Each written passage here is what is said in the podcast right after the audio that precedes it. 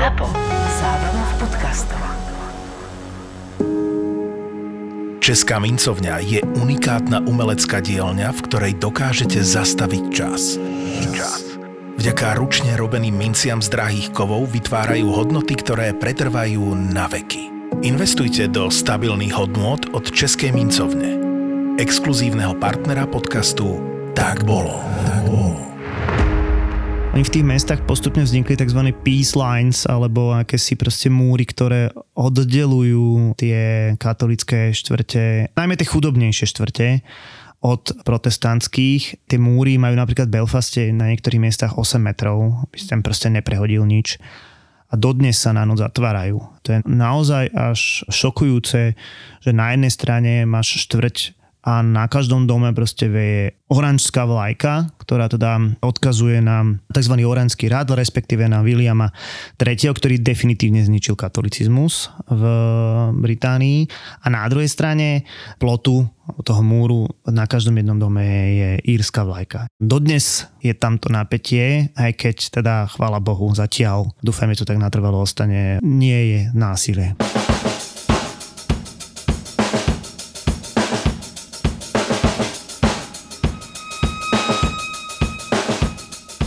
Slovo terorizmus alebo teroristi sa často spájajú s náboženskými skupinami. Ja si myslím, že v našom nejakom stredoeurópskom ponímaní to dokonca máme spojené vyslovene s moslimami a s islamom.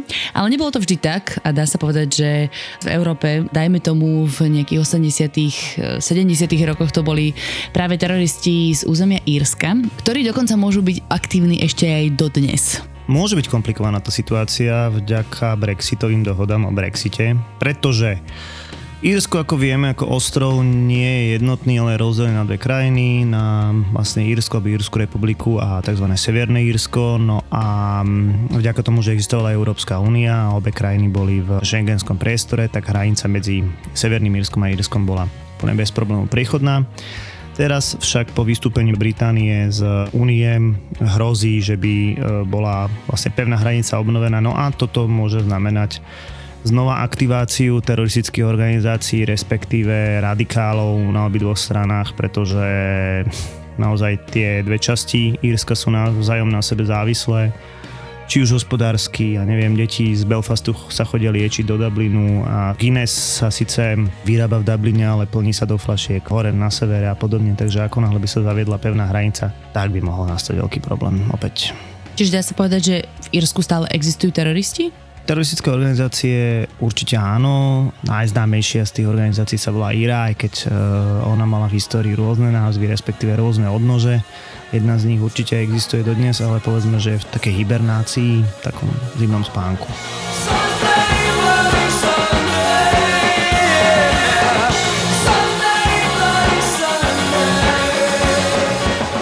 Írsko je naša dnešná téma. Írsko v 20. storočí najmä, ale predtým, ako sa dostaneme vôbec k týmto konfliktom, tak eh, si popíšme, kto vôbec žil v Írsku predtým, ako sa tam zrazu vyhranili také dve veľmi názorovo odlišné skupiny. Naozaj celý konflikt v Severnom Írsku je otázkou minulosti. Samozrejme v Írsku žili Íry, sú to vlastne potomkovia Keltov, lomené Anglosasov, Írsko sa ako najbližší v podstate veľký ostrov Británie stane najmä v priebehu 17. a 18. storočia v podstate takou akože kolóniou číslo 1 pre Britániu a zároveň teda to nebude kolónia, alebo je to súčasť toho Spojeného kráľovstva alebo Veľkej Británie, ako to môžeme nazvať. Mali to blízko. V podstate Dublin mal byť akýmsi novým Londýnom v 18. storočí, tak isté, že tam dochádza aj ku potlačení toho írskeho elementu, naopak eh, pretlačenie toho anglického elementu. Ale teda treba povedať, že naozaj je tu rozdiel medzi Írmi a Britmi alebo Angličanmi od toho 17. storočia naozaj veľmi badateľný v náboženstve. Čiže Íri sú katolíci uh, skrz svätého Patrika, ktorý tam priniesol katolicizmus ešte dávno predtým. No a teda v Anglicku sú protestanti alebo anglikáni, na čele je teda britský král alebo kráľovna, no a to asi spôsobuje naozaj, že veľké konflikty a teda niekedy v 18. storočí sa začínajú objavovať nejaké prvé írske povstania. Áno, na konci 18. storočia dôjde k prvým povstaniam. Uh, oni samozrejme majú taký akože etnicko-politicko-náboženský podtext ale teda v 19. storočí to už Íry v podstate rozbili naplno. Veľmi zlá situácia nastane počas tzv. veľkého hladomoru, kedy malo zomrieť až 1,5 milióna Írov a dôvodom boli naozaj samozrejme prírodné katastrofy, ale zároveň aj tá zlá politika Británie čo spôsobilo veľký exodus Írov, najmä do Ameriky. No a nemôžeme sa teda diviť aj že to spôsobilo nenávisť Írov voči Londýnu, alebo teda prehlbujúcu sa nenávisť. Prehupujeme sa teda do 20. storočia, do 20. rokoch, kedy vzniká organizácia IRA. Už si to spomenul. Je to teda Irish Republican Army, teda republiková armáda. Prečo sa volá práve takto? Je to samozrejme, už v názve má ten odkaz na republiku, to znamená Írsko, ktoré sa definitívne odštiepí od Veľkej Británie až teda neskôr, ale povedzme prvýkrát v roku 1922 chce byť republikou a je to vyslovene ako keby naozaj hodená rukavica voči britskej monarchii. Ira vznikne skôr, jej korene mm, siahajú až do 60. roku 19. storočia, ale teda preslaví sa najmä počas tej vojny za nezávislosť Írska, to znamená, že tesne po prvej svetovej vojne práve do toho roku 1922 a bude existovať aj po vojne, čiže uh, už za existencie akéhosi samostatného alebo teda tzv. Irish Free State, ale tu už v tom roku 1922 dôjde k oddeleniu tých dvoch častí. Na severe z niekoľkých e, severo-írskych e, grovstiev sa vytvorí tzv. Ulster, alebo Severné Írsko a naopak ten zbytok ostrova teda sa bude nazývať Írsky slobodný štát, respektíve také polozávislé Írsko na Británii. Mm-hmm. Prečo sa oddelilo práve do Severné Írsko? Tam žili pôvodne uh, britskí protestanti, alebo respektíve teda írsky protestanti, lomené ľudia, ktorí sú lojálni ku korune, lomené ľudia, ktorí sú lojálni ku Británii ako takej. Hej. Definitívne sa Írsko vlastne odčlení od všetkého, čo súvisí s Veľkou Britániou v roku 1949. Boli tam proste pasaže v írskych dejinách, kedy teda Írsko síce bolo samostatné, bolo tzv. dominium, niečo na spôsob Kanady, napríklad, hej. Ale teda definitívne pretrhne všetky, všetky zväzky s Britániou v tom roku 1949. No ale teda stále hovoríme iba o, tej južnej časti. Ten Ulster, a Severné Írsko ostáva stále súčasťou Veľkej Británie aj po tom, čo v 49. pretrhnú všetky väzby. Tak, presne tak. Dá sa povedať, že Írsko nikdy nebolo samostatné a spojené? Keď rozprávame o novodobých dejinách, tak nie. A to je práve ten dôvod, e, ktorý bude aj dôvodom konfliktu, alebo jedným z dôvodov konfliktu v Severnom Írsku a zároveň teda existuje stále veľká skupina ľudí, ktorá by to Írsko chcela zjednotiť. Odteraz už sa teda budeme rozprávať najmä o tej severnej časti, o Severnom Mírsku alebo teda časti Ulster. A v 50. rokoch je to zatiaľ také relatívne pokojné, nálady sa trošku vyhrocujú a je to najmä kvôli tomu, že napriek tomu, že tam žije katolická väčšina, teda Íry, tak vo vedení policie a samozprávy a rôznych vedúcich funkciách sú najmä protestanti, teda Briti. Ako sa tie nálady teda formujú? Dobre, ty si povedala, že je tam katolická väčšina. V niektorých oblastiach je katolická väčšina, v Severnom Mírsku ako takom alebo v Alsteri je katolická menšina. Hej? Ale naozaj sú lokality, ako napríklad Derry, hej, proste kde žije katolická väčšina. Takže ono je to naozaj veľmi komplikované rozoberať, že proste kde je katolíkov viacej, alebo teda Írov rovná sa nacionalistov, alebo teda ako si povedal, kde je viacej protestantov, Britov, unionistov, lojalistov, to je stále to isté, stále sa rozprávame o tých istých ľuďoch, čiže máme tu proste vyhradené dve časti. No a teraz, aby som ti odpovedal na tú otázku, tá protestantská nadvláda je spojená s korupciou, s rodinkárčením, respektíve dosadzovaním eh, protestantov do dôležitých úradov. Teda aj v tej regionálnej eh, severoírskej vláde vládnu prakticky len protestanti. A čo je vlastne vec, ktorá bude veľmi vadiť, tak tak ako si spomínala, v polícii, tzv. RUC, budú prakticky výhradne protestanti. Hej? Takže v prípade, že dojde k nejakému takému zásahu, tak uh, katolíci budú mať vždycky pocit, že je to nefér. Že ako keby idú po nich. Áno. Napriek tomu, že dajme tomu v niektorých mestách ich bolo viacej. To bolo ako reálne a štatistika nepustí v tomto, že napríklad keď sa konflikt začne, tak prvých 300 zatknutých budú len katolíci. No vidíš, keď sa konflikt začne, tak doteraz to bolo pokojné, ale v 60 rokoch práve um, sa dostávame do nejakého takého prvého fyzického stretu medzi protestantmi a katolíkmi a to je práve v meste Derry, ktoré sa originál volá Londonderry, ale Íry ho radi volajú iba Derry, naproti ven Londýnu. To je v roku 1969, tak aká je tam situácia? Ten stav v Derry je vyvrcholením takého hnutia, ktoré sa, dajme tomu, objavuje od druhej polovice 60. rokov e, za občianské práva tých írskych katolíkov. No a Derry dôjde k e, tzv. bitke o Boxite. Je to jedna štvrť v Londonderry. Aby sme si trošku uvedomili, Londonderry leží na severe Severného Írska, naozaj kúsoček od írskych hraníc. Akože prakticky, ja neviem, fakt, že náskok. No a Derry, alebo Londonderry je také špecifické, lebo naozaj tam žila katolická väčšina a oni mali naozaj určite opravnený pocit krivdy, že im vládnu protestanti. No a táto časť Boxside, tak tá bola čisto katolická. A došlo tu k vybudovaniu barikád a k otvorenej konfrontácii s policiou, ale o to bude viacej v prípade.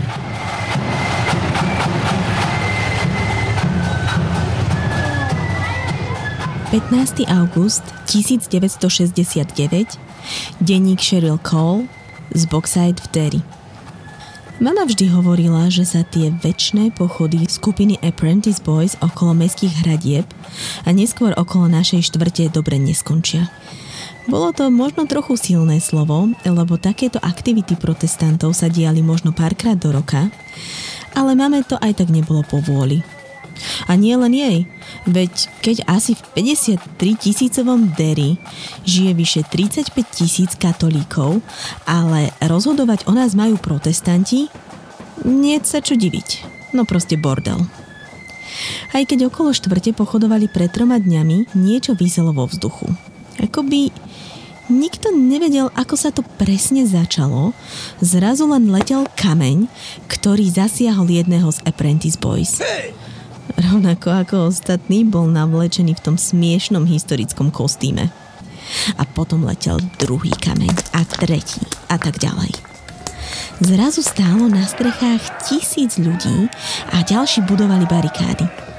Na políciu, ktorá na seba samozrejme nenechala dlho čakať, pokrikovali nadávky a hádzali kamene, ktoré im nosili ďalší ľudia. Najskôr sme to boli aj my decka, ale neskôr si povedali, že to treba raz a navždy vyriešiť a lepšie sa zorganizovať. Združenie na obranu občanov Derry si teda zariadilo sídlo v dome Paddyho Doketyho na Westland Street a snažilo sa dohliadať na výrobu zápalných bomb a rozmiestňovanie barikád. Videla som, ako jedna zápalná fľaša vletela pod policajné vozidlo, chvíľu sa nič nedialo, a potom sa ozvala rana a vyšľahli plamene. Rozúrení členovia našej komunity založili aj rádio Free Derry, aby podporili odboj. Mnohí miestni obyvatelia sa však do nepokojov zapojili z vlastnej iniciatívy. Zrazu Peterovi Jonesovi napadlo, že by sme mohli vyliezť na strechu na Roswell Street a ostreľovať políciu pyrotechnikou. Bolo to až smiešné, ako si policajti s nami nevedeli dať rady. Ich štíty boli príliš malé a ani mne chránili celé telo. Susedia z barikád neschádzali ani v noci. Na druhý deň írsky premiér Jack Lynch vyhlásil, že sa nemôže len tak pozerať, ako sa nevinným ľuďom ubližuje a slúbil, že na hranice pošle írsku armádu, aby zriadila poľné nemocnice pre tých, ktorí v bojoch utrpeli zranenia. Irishmen and women of goodwill Mnohí v Boxite tvrdili, že to znamená, že nepokoje prídu potlačiť írsky vojaci. Hoci vojaci k hraniciam skutočne prišli, nakoniec poskytovali len lekárskú starostlivosť raneným. Všetko to vyeskalovalo 14. augusta. Zmobilizovala sa takmer celá komunita okresu. V ten deň som na uliciach stretla hádam všetkých, ktorých som poznala – v uliciach zaznievalo, že katolíckú katedrálu svätého Eugena napadla polícia. Šírili sa správy o strieľaní do davu a o smrti ľudí z Derry. Báli sme sa. Polícia však bola unavená. Tie isté tváre niektorých policajtov sme videli aj 3 dni. Situácia sa začala upokojovať, až keď na Waterloo Place v centre mesta vpochodovali britské jednotky. Najprv sme sa tešili, Považovali sme ich za nestranných. Avšak nestrannosť sa prejavila najmä v tom, že cez cesty natiahli osnatý drôt a na frontových líniách nahradili vyčerpanú kráľovskú ústerskú políciu a zaviedli poriadok. Och, drahé Derry, zdá sa, že tvoj boj sme ešte nevybojovali. Ale verím, že raz ťa uvidím slobodné. Tak, ako to ešte v januári Liam Hillen napísal na stenu domu na kryžovatke Lecky Road a Fawn Street. Vstupujete do slobodného Derry. Okamžite teda po tejto ofenzíve alebo po tejto barikáde v Derry dojde k reakcii protestantov, to znamená, že protestanti ale po celom Severnom Írsku začnú útočiť na katolíkov, prepadávať ich, myslím, že dokonca príde aj k nejakým vraždám. Preupujeme sa do roku 1972, o ktorom sa hovorí aj o najkrvavejšom roku, pretože vtedy zomrelo takmer 500 ľudí. No a hneď v januári tohto roku sa odohrala tzv. krvavá nedeľa. Začiatok 70. rokov je naozaj veľmi problematický, to násilie eskaluje, ale krvavá nedela je ten turning point, kedy sa určite dostanú vzťahy medzi Írskom a Veľkou Britániou, medzi írskymi katolíkmi a protestantmi do najhoršieho bodu. V roku 1972 sme v bode, kedy je na pôde Severného Írska britská armáda. Briti poslali, bo Londýn poslal túto armádu na ukludnenie situácie a katolíci ju spočiatku tú armádu vítajú, pretože naozaj neverili tej alsterskej policii. Po tejto udalosti sa všetko úplne zmení. Dojde tu k takému nedovolenému pochodu v meste Londonderry. Pochodujú katolíci, asi 30 tisíc podľa katolíkov a ľudí pochoduje cez mesto. Armáda im pripraví nejaké proste zábrany a v jednom momente sa oddelí skupina takých mladých katolíkov, mladých, nazvime to rebelov, ktorí sa dostanú do konfliktu s armádou, začnú po nich hádzať kamene a tehly a neskôr dojde k informácii, že medzi e, pochodujúcimi alebo vlastne v meste sa nachádza e, snajper Ira a to vlastne vyvolá reakciu tých britských výsadkárov s tým, že dôjde vyslovene k masakru, dojde k strelbe, pri ktorej zomrie 14 ľudí a máme presne popísané, kto ako zomrel. Veľká časť z nich sa v podstate len snažila ukryť niekde, respektíve možno sa pokúšala aj zachrániť niekoho. Viacerí z nich boli neplnoletí, čiže boli to proste 17-roční ľudia a bol to naozaj, že strelba ostrými do davu. Ale teda Ira nemala s tým nič spoločné, hej? Určite v tom pochode nejakí členovia Íry boli. V tomto čase teda Ira sa už aktivizovala. Musíme povedať, že sa rozdelila na dve frakcie, dve armády, tzv. Provisional Ira a na tzv. Official Ira. Nebudem to veľmi komplikovať. V podstate rozdieloval ich hlavne politické názory. Tá Official Ira bola lavicová, a to tým katolikom jednoznačne nevyhovalo. Ešte aby sme si tak dovysvetlili, tak IRA teda bola taká polomilitantná organizácia, ale že samostatne fungujúca bez ohľadu na nejaké oficiálne zložky ozbrojené. Tak, tak to bola vyslovene polovojenská organizácia, ktorá napríklad po uh, krvavej nedeli naozaj mala zástupy nových členov, pretože to proste radikalizovalo tých ľudí a ako som povedal, tie vzťahy medzi Veľkou Britániou a Írskom sa naozaj dostali do, neže na bod brázu, proste hlboko do minusu. V Dubline bola vypálená britská ambasáda a tak ďalej, takže toto bude veľmi zlý bod, kedy sa to násilie naozaj bude eskalovať krátky medzipopkultúrny odkaz, tak jeden môj bývalý kolega, kamarát Patrik Sopoci, je web editor denníka SME, tak on o tomto pripravil práve na 50. výročie tejto krvavej nedeli, čo bolo v januári 2022 um, taký špeciálny long form článok a na Instagrame uh, urobil k tomu niekoľko veľmi zaujímavých storiek, ktoré tam má uložené, takže ak by ste chceli vedieť viacej práve o krvavej nedeli, tak si to môžete nájsť pod jeho Instagramom. A takisto je celkom zaujímavý popkultúrny odkaz aj vo viacerých pesničkách, napríklad od YouTube Bloody Sunday, to vyslovene odkazuje na to.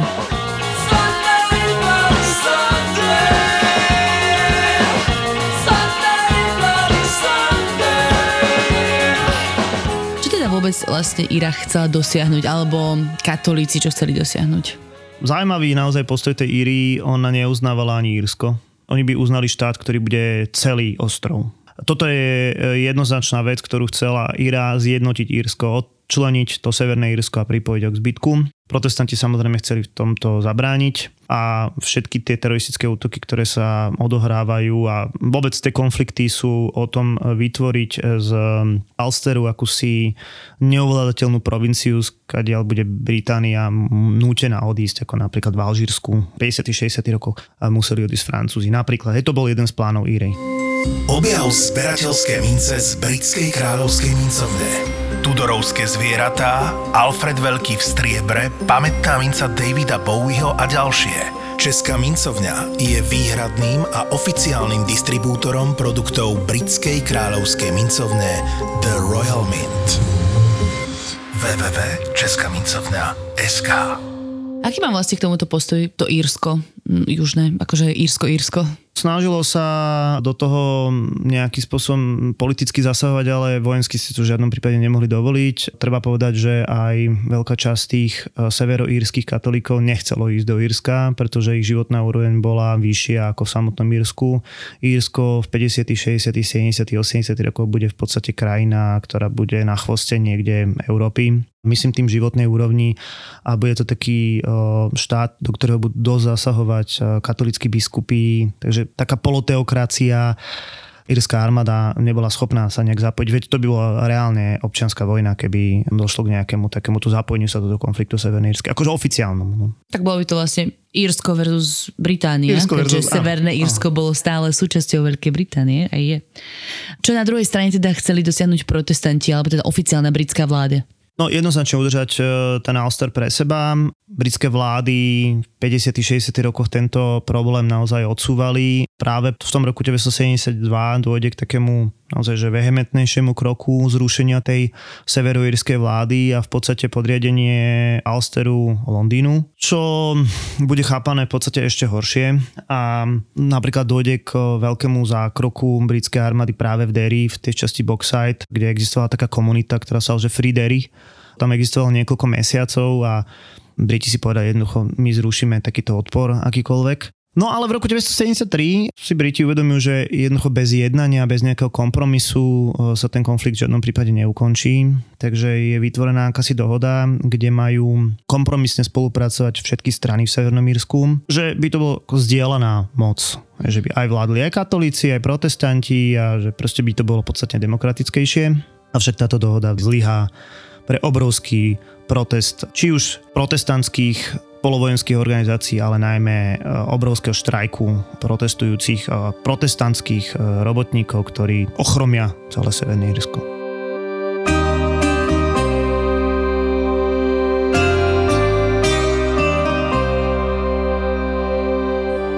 29. máj 1974, denník Marlova O'Briena, severoírskeho učiteľa dejepisu. Kto to kedy videl, aby bol silný, dospelý muž, takýto nachladnutý na konci mája? Už ale čo, keď človeka nešťastne zastihne dážď a potom ešte sedí v mokrých veciach, stane sa to raz, dva. Môže za to ten prekliatý štrajk. Obchody boli pootvárané len 4 hodiny denne a ak človek niečo potreboval, musel sa terigať oveľa ďalej ako zvyčajne. Ja osobne som si robil veľkú nádej, že po podpise Sunningdaleskej dohody bude konečne pokoj. Podpis dohody z minulého decembra mal priniesť mier medzi protestantmi a katolíkmi a konečne zabezpečiť spravodlivé zdieľanie moci. To sa však samozrejme nestalo, ako to už v našom milovanom Írsku býva zvykom. Protestanti dohodu nerešpektovali a začali ju dokonca bojkotovať obrovským dvojtýždňovým štrajkom.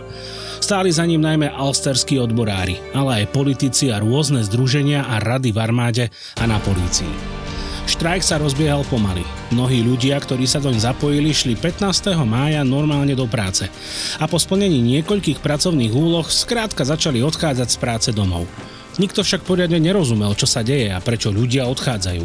Že bol štrajk zle zorganizovaný, priznala jeden z jeho čelných predstaviteľov, Harry Murray, ktorého sa vlastná žena spýtala, čo pre Boha robí doma, keď sa z práce vrátil o niekoľko hodín skôr. Čoskoro sa to však rozbehlo. Najskôr uzavreli prístav v Larn, z ktorého ani do ktorého sa nedostali žiadne lode. Blokovali cesty, nefungovali dodávky potravín. Čo skoro bolo potrebné, aby vedenie štrajku určilo, kto vlastne štrajkovať má a kto nemá. Za nevyhnutné služby, ktoré mali pracovať ako bežne, vyhlásili pekárne, potraviny, mliekárne, mesiarov a ďalších dodávateľov jedla, ďalej elektrikárov, vodárov, plinárov a podobné služby, samozrejme nemocnice, školy a banky, ako aj zásobárne uhlia. Krčmy najskôr boli na zozname podnikov, ktoré mohli zostať otvorené. Ale keď sa ženy sťažovali organizátorom na svojich mužov, ktorí nepracovali, ale celé hodiny chľastali, zatvorili aj tie. 17. mája boli bombové útoky v Dubline a v Monáhene. Dokopy tam zomrelo 33 ľudí. Väčšinou mladé ženy. O niekoľko dní na to v Belfaste zabili katolického aktivistu Michaela Melona, ktorý mal len 20 rokov a 13-ročné dievča prišlo o obe nohy po tom, čo stúpilo na mínu, ktorú nastražila Ira. Medzi tým bola zbombardovaná benzínová pumpa, ktorá zostala počas štrajku otvorená napriek zákazu. Nedošlo k žiadnym zraneniam. Denne sme sa dozvedali o nešťastiach a umrtiach. Pravda, že by som si želal, aby bolo naše Severné Írsko jednotné. Lebo veď nás tí blázniví protestanti roky trápia a odopierajú nám to, na čo máme v našej zemi právo – našej zemi, ktorá by mala byť v prvom rade jednotná. Ale zo všetkého najviac by som si želal, aby už bolo potom. Ale veď teraz, keď píšem tento denník, už potom aj je. Akurát za akým výsledkom. Dva týždne chaosu, zbytočných úmrtí a ďalšieho násilia.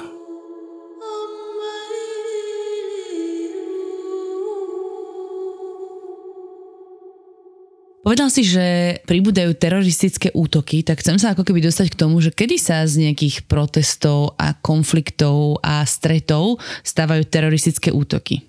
Ja to terminologicky neviem odlišiť, že čo je vlastne pouličná bitka s policiou a čo je teroristický útok, ale teda aby sme si opísali, že ako to viac fungovalo. Mnohé teroristické útoky boli vyslovene bombové, to znamená, že auto plné výbušnením, povedzme, že Ira zastavila auto v nejakej rušnej protestantskej štvrti oznámila to telefónom. Mnohokrát to spravili tak, že vo vedľajšej ulici je zaparkované auto s bombou. Veľa ľudí sa presunulo z tej vedľajšej ulice na tú ulicu, kde bolo zaparkované to auto s bombou a tam to vybuchlo. Hej, čiže proste aby bolo čo najviac obetí. Používali sa aj tzv. špinavé bomby. Vo vnútri boli klince alebo nejaký kový odpad, ktorý ani nemali záujem nejak zabíjať, ale skôr uh, zrániť veľký počet ľudí. Rovnako tak aj tie protestantské polovojenské teroristické organizácie vnikali do tých írskych štvrtí, respektíve do tých katolických štvrtí, ale napríklad aj do Dublinu. Aj v Dubline bol teroristický útok v piatočnej poobednej špičke, nechali vybuchnúť auto, kde teda zomrelo množstvo obyčajných civilistov. Naozaj veľká väčšina tých obyvateľov, ktorí boli zabití, sú civilisti. Keďže Íra chápala ten konflikt ako konflikt medzi nimi a armádou alebo nimi a policiou, tak mnohé ciele boli aj z radou vojakov, aj z radou vlastne tej policie. To znamená, že dodnes sú niektoré tie policajné stanice v Severnom Írsku opevnené ako naozaj pevnosti so strážnymi väžami. Dobre, ale nedá sa povedať, že z druhej strany, z tej protestantskej, robili tie teroristické útoky akože oficiálne zložky? No, to je práve ten problém, že dá. To samozrejme v tom čase, v tých 70 80 rokoch to boli len uh, ako legendy, ale neskôršie vyšetrovanie ukázalo, že viacerí členovia tých teroristických organizácií protestantských boli vojaci v civile, respektíve boli to policajti v civile. Takisto vieme dnes, že policia mnohokrát dala voľný priechod tým eh, protestantom napríklad na nejakých checkpointoch. Samozrejme celé Severné Írsko bolo rozdelené na takéto checkpointy, aby sa kontrolovala, že či v autách nie je, vybušnina napríklad. Takže dnes už máme dokázané, že armáda a policia, tá alsterská policia spolupracovala s tými protestantskými teroristickými polovojenskými organizáciami. Čiže po krajine máme checkpointy, eh, jedna aj druhá strana sa možno viac radikalizuje, situácia je už taká dosť neudržateľná. Začne sa to meniť celý tento konflikt medzi katolíkmi a protestantami na takú dlhú vojnu, špartizánsku by som to nazvala. Do toho sa v roku 1979 ešte uskutoční atentát na Lorda Mountbattena z kráľovskej rodiny britskej. Uh, to je celkom teda zaujímavé, bolo to naznačené aj v seriáli The Crown na Netflixe. No a teda už sú z toho ľudia asi otrávení, tak sa formuje možno nejaká nová politická sila, ktorá by to riešila. Hovorím teraz o konkrétne o politickej strane Sinn Féin. Áno, to je politické krídlo Íry, ktorá teda, mm, ako by som povedal, aktivizuje sa a má záujem e, jednať s Londýnom, aj keď to nebolo úplne jednoduché, pretože pre oficiálnych politikov nebolo vlastne možné oficiálne si sadnúť za rokovací stôl s teroristickou organizáciou, hej, to je proste, lebo tie organizácie, či už... Sinn Féin sa práve chcela akože odčleniť od Íry. Áno, áno, ale akože ber to tak, že či už Íra alebo aj tie protestantské organizácie boli oficiálne zakázané, hej. Mm. Ale jednu vec, ktorú by som chcel ešte povedať, že to násilie, tie bombové útoky sa neodohrávali len v Írsku alebo na Írskom ostrove, odohrávali sa aj v Anglicku, hej. Napríklad, ja neviem, v roku 1974 vybuchne bomba v dvoch krčmách v Birminghame. Čiže ako to násilie sa prenáša aj do Británie, dokonca teda aj do Európy. Dojde k neskôr k bombovému útoku v Nemecku na základni britskej armády. A do toho teda k obetiam všetkých týchto bombových útokov sa dokonca pridávajú obete politických väzňov, alebo teda väzňov, ktorí si hovorili, že sú politickí väzni, ktorí začali držať hladovky. To boli ktorej strany? To bola hlavne tá katolická strana. Británia sa to snažila riešiť ten problém aj tým spôsobom, že zrušili taký si štatút politických väzňov pre tých uh, uväznených členov IRA. Došlo tam k hľadovkám a tzv. špinavým protestom a bola to taká ako vlastná, by som povedal, epizóda tohto konfliktu. Tak hlavne pútalo to pozornosť. Áno, a hlavne teda tých organizácií občianskoprávnych a tak ďalej, ľudskoprávnych. Kedy môžeme hovoriť o tom, že Ira tak naozaj že naplno rozvinula svoj teroristický potenciál? Je to v 80. rokoch, kedy nadvezuje kontakt na libýskeho diktátora Muamara Kadáfiho, ktorý teda dodáva Íre zbranie. Samozrejme tie zbranie bolo treba za niečo kúpiť. Tuto pomohli zase americkí Íry, ktorí normálne vyberali peniaze na tento boj.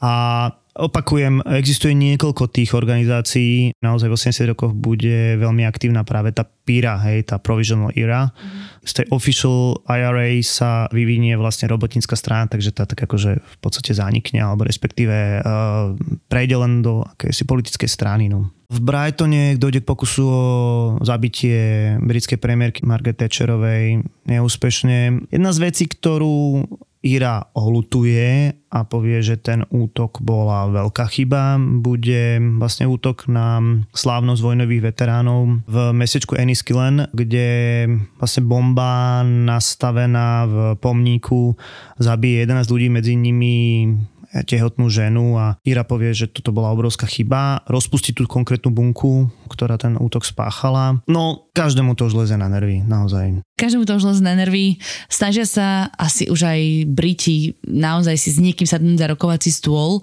V tomto prípade k tomu prichádza do úvahy naozaj tá politická frakcia Sinn Féin. To sme ale v 90 rokoch, kedy nejakým spôsobom sa dohodnú a, a taký prvý mier medzi teda Severným Írskom a Britániou nastáva v roku 1994. Bohužiaľ netrvá dlho, pretože ho Ira porušila vlastne najväčším bombovým útokom vôbec v histórii tohto konfliktu. Na britskej pôde. Hej. Áno, dokonca od druhej svetovej vojny najväčším bombovým útokom a to bolo v roku 1996 v Manchestri.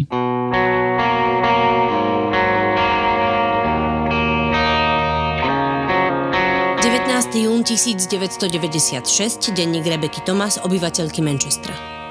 Fakt brutál, ako sa to všetko rýchlo zomlelo a doteraz sa mi ani nechce veriť, že sa všetkých včas podarilo dostať do bezpečia. V sobotu sme sa za Mandou vydali na nákupy do centra. Mesto bolo preplnené. Mala som odložené peniaze z brigády a ona práve dostala nejaké od mami k narodeninám. Obe sme si chceli kúpiť vyšúchané široké rifle Miss 60 so zipsami na bokoch aj na stehnách a zvyšok oplieskať na slnečné okuliare, klobúky, doplnky do vlasov a na sladkosti. Blíži sa leto a s rodičmi opäť pôjdeme do Francúzska. Potrebujem sa poriadne pripraviť. Okrem bežného mestského ruchu bolo centrum preplnené futbalovými fanúšikmi, ktorí sa chystali na nedelný zápas medzi Nemeckom a Ruskom na Old Trafford. Práve tu totiž prebieha európsky šampionát. Zomlelo sa to krátko po desiatej, práve keď sme boli za Mandou obe v kabinkách. Začuli sme krik. Bola som skoro polonahá, rýchlo som sa snažila nájsť svoje rifle, tie, v ktorých som prišla, a natiahnuť ich na seba. Vybehla som z kabinky. Predajňou prechádzali policajti a kričali, že sa všetci musíme okamžite evakuovať, že máme zachovať pokoj a nasledovať ich kolegov von. Obe sme sa strašne zlakli. Nevyzeralo to ako cvičenie.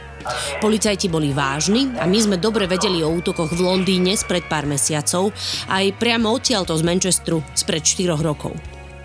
Keď sme vyšli na ulicu, videli sme, ako sa ľudia hrnú zo všetkých okolitých budov. Niekoľko detí sme počuli plakať. Policajti ľudí upokojovali, ale povzbudzovali ich, aby kráčali rýchlo a nezdržiavali sa. Pani pred nejakou kancelárskou budovou sa hádala s policajtkou a kričala, že jednu zostala kabelka a že sa po ňu okamžite musí vrátiť. Neviem, ako to dopadlo. Dav nás tlačil ďalej. Keď som sa otočila, na chvíľu som zahliadla veľkú bielu dodávku zaparkovanú medzi Marks Spencer a obchodným domom Arndale, okolo ktorej boli pásky a na ktorú sa očividne upriamovala celá pozornosť policie. Bomba explodovala o 11. hodine 17. minúte. Boli sme už ďaleko od centra, ale aj tak sme počuli ohlušujúcu ranu a videli sme tlakovú vlnu, ktorá rozbíjala okná na budovách a. Veľa ľudí v šoku kričalo. Stiahlo sa mi hrdlo, zovrela som Amandinu ruku. Mala ju vlhkú od krvi. Porezala ju letiaca črepina. Nad centrom sme videli rastúci kúdol dymu. Domov sme sa dostali až neskoro po obede, našťastie obe v poriadku. V správach neskôr vysvetľovali, že za útok je zodpovedná Írska republikánska armáda, že tá nálož vážila viac ako 1,5 tony a že ide o jeden z najväčších útokov podobného typu vôbec. The bomb, which was loaded onto a van, exploded at around 11.20 this morning with devastating... V telke tiež vysvetľovali, ako sa bomba dostala až do Manchesteru. Členovia IRA výbušniny vyrobili v Írsku a nákladnou dopravou ich dostali do Londýna. Tam bombu zmontovali v nákladnom aute a prepravili až k nám. Dodávku na blikačkách odparkovali v centre asi o 9.20. Približne o 9.40 útočníci zavolali do telky s tým, že na rohu Corporation Street a Cannon Street je bomba a že o hodinu vybuchne. Volajúci mal írsky prízvuk a uviedol kódové slovo IRA, aby polícia vedela, že hrozba je skutočná. Štyri ďalšie telefonické varovania dostali ďalšie rozhlasové a televízne stanice, noviny a nemocnica. Pyrotechnici, ktorí mali bombu zneškodniť, dorazili z Liverpoolu o 10.46. Lenže sa im to nepodarilo. Bomba vybuchla a spôsobila škody za 700 miliónov libier. Výbuch zasiahol tretinu obchodov v centre a zanechal za sebou kráter široký 15 metrov. Sklo a omietka z neba pršali skoro kilometr od výbuchu. Je až neuveriteľné, že nikto nezomrel. No vážne, ľudí poranili padajúce trosky, ale nikto neprišiel o život. Aby sme mali takú predstavu napríklad tých 90. rokoch, Ira prešla k takej stratégii ostreľovačov, oni v niektorých tých častiach v obytných zónach rozmiestnili ostreľovačov, tí ostreľovači zabíjali policajtov. A to už bolo naozaj počas e, tých e, mierových rokovaní, počas rokovania o prímeri. Čiže tam mnohokrát si tie neoficiálne, tie polovojenské organizácie robili, čo chceli. Pre nich to bola vojna. A tam teda vlastne nebola ako keby britská armáda schopná to proste nejako naozaj zlikvidovať. Je? Že oni boli tak dobre poskrývaní alebo tak dobre organizovaní na diálku alebo čo, že nevedeli proste efektívne proti im zakročiť. To by si asi musela komplet proste rád radom zbúrať všetko. A zase riskuješ to, že dojde k vlastne obetiam na civilistoch, že si niekto zoberie živý štít a tak ďalej. Čiže proste ten konflikt v tomto taký špinavý, taký odporný, že naozaj väčšina tých obetí a tých obetí bude cez 3500 budú civilisti. Kedy sa to teda uzavrelo? Aspoň na nejaký level, lebo ako sme si na začiatku hovorili, tak tie spiace bunky stále existujú a možno iba otázka času, kedy sa to znova rozpúta. Dúfame, že nie. V roku 1998 bude uzavretá tzv. veľkopiatočná dohoda, ktorá teda naozaj utvorí prímerie medzi všetkými teda zúčastnenými a od tohto času už nedojde k nejakému väčšiemu útoku. Mm, to neznamená, že proste z času na čas e, nedojde. Zase tu máme frakciu, ktorá nebude súhlasiť s tým a vytvorí sa tzv. práva Íra, ktorá teda chce naďalej bojovať za úplné zjednotenie Írska, ale teda reálne od toho roku 98, čiže už uh, takmer 25 rokov je v tom Severnom Írsku de facto mier. Tá veľkopiatočná dohoda ináč je veľmi pekne znázornená v seriáli na Netflixe, ktorý sa volá Dairy Girls a to je inak moje top odporúčanie k celej tejto téme. Určite si ten seriál pozrite. Je to veľmi tak milo až vtipne ladený seriál, ktorý ale zároveň popisuje všetky tieto udalosti a až 90 rokov, nie skôršie, ale až 90 rokoch.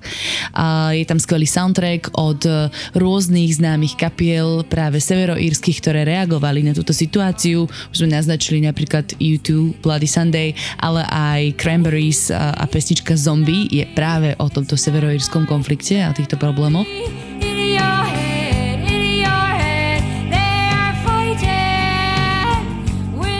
No a ešte čo je taký zaujímavý odkaz na celý tento problém, celú túto dobu, sú samotné írske mesta. Áno, severoírske. Podstate, či už je to Belfast alebo Derry, tak sú tam tie Belfast murals, tie nástené malby, ktoré sa stali takým symbolom toho konfliktu podľa môjho názoru, lebo kdekoľvek otvoríš nejakú knižku, tak väčšinou sú odfotografované tie nástené malby, ktoré nejak odkazujú na obete. Okrem tých civilných obetí, ktorých tam naozaj bolo fakt, že 3500, ako si spomenul, tak ako sa vôbec odrazil tento konflikt na nejakej írskej ekonomike, severoírskej ekonomike, Británii ako takej? 70. 80. roky bola situácia v niektorých častiach toho Severného Írska naozaj katastrofálna.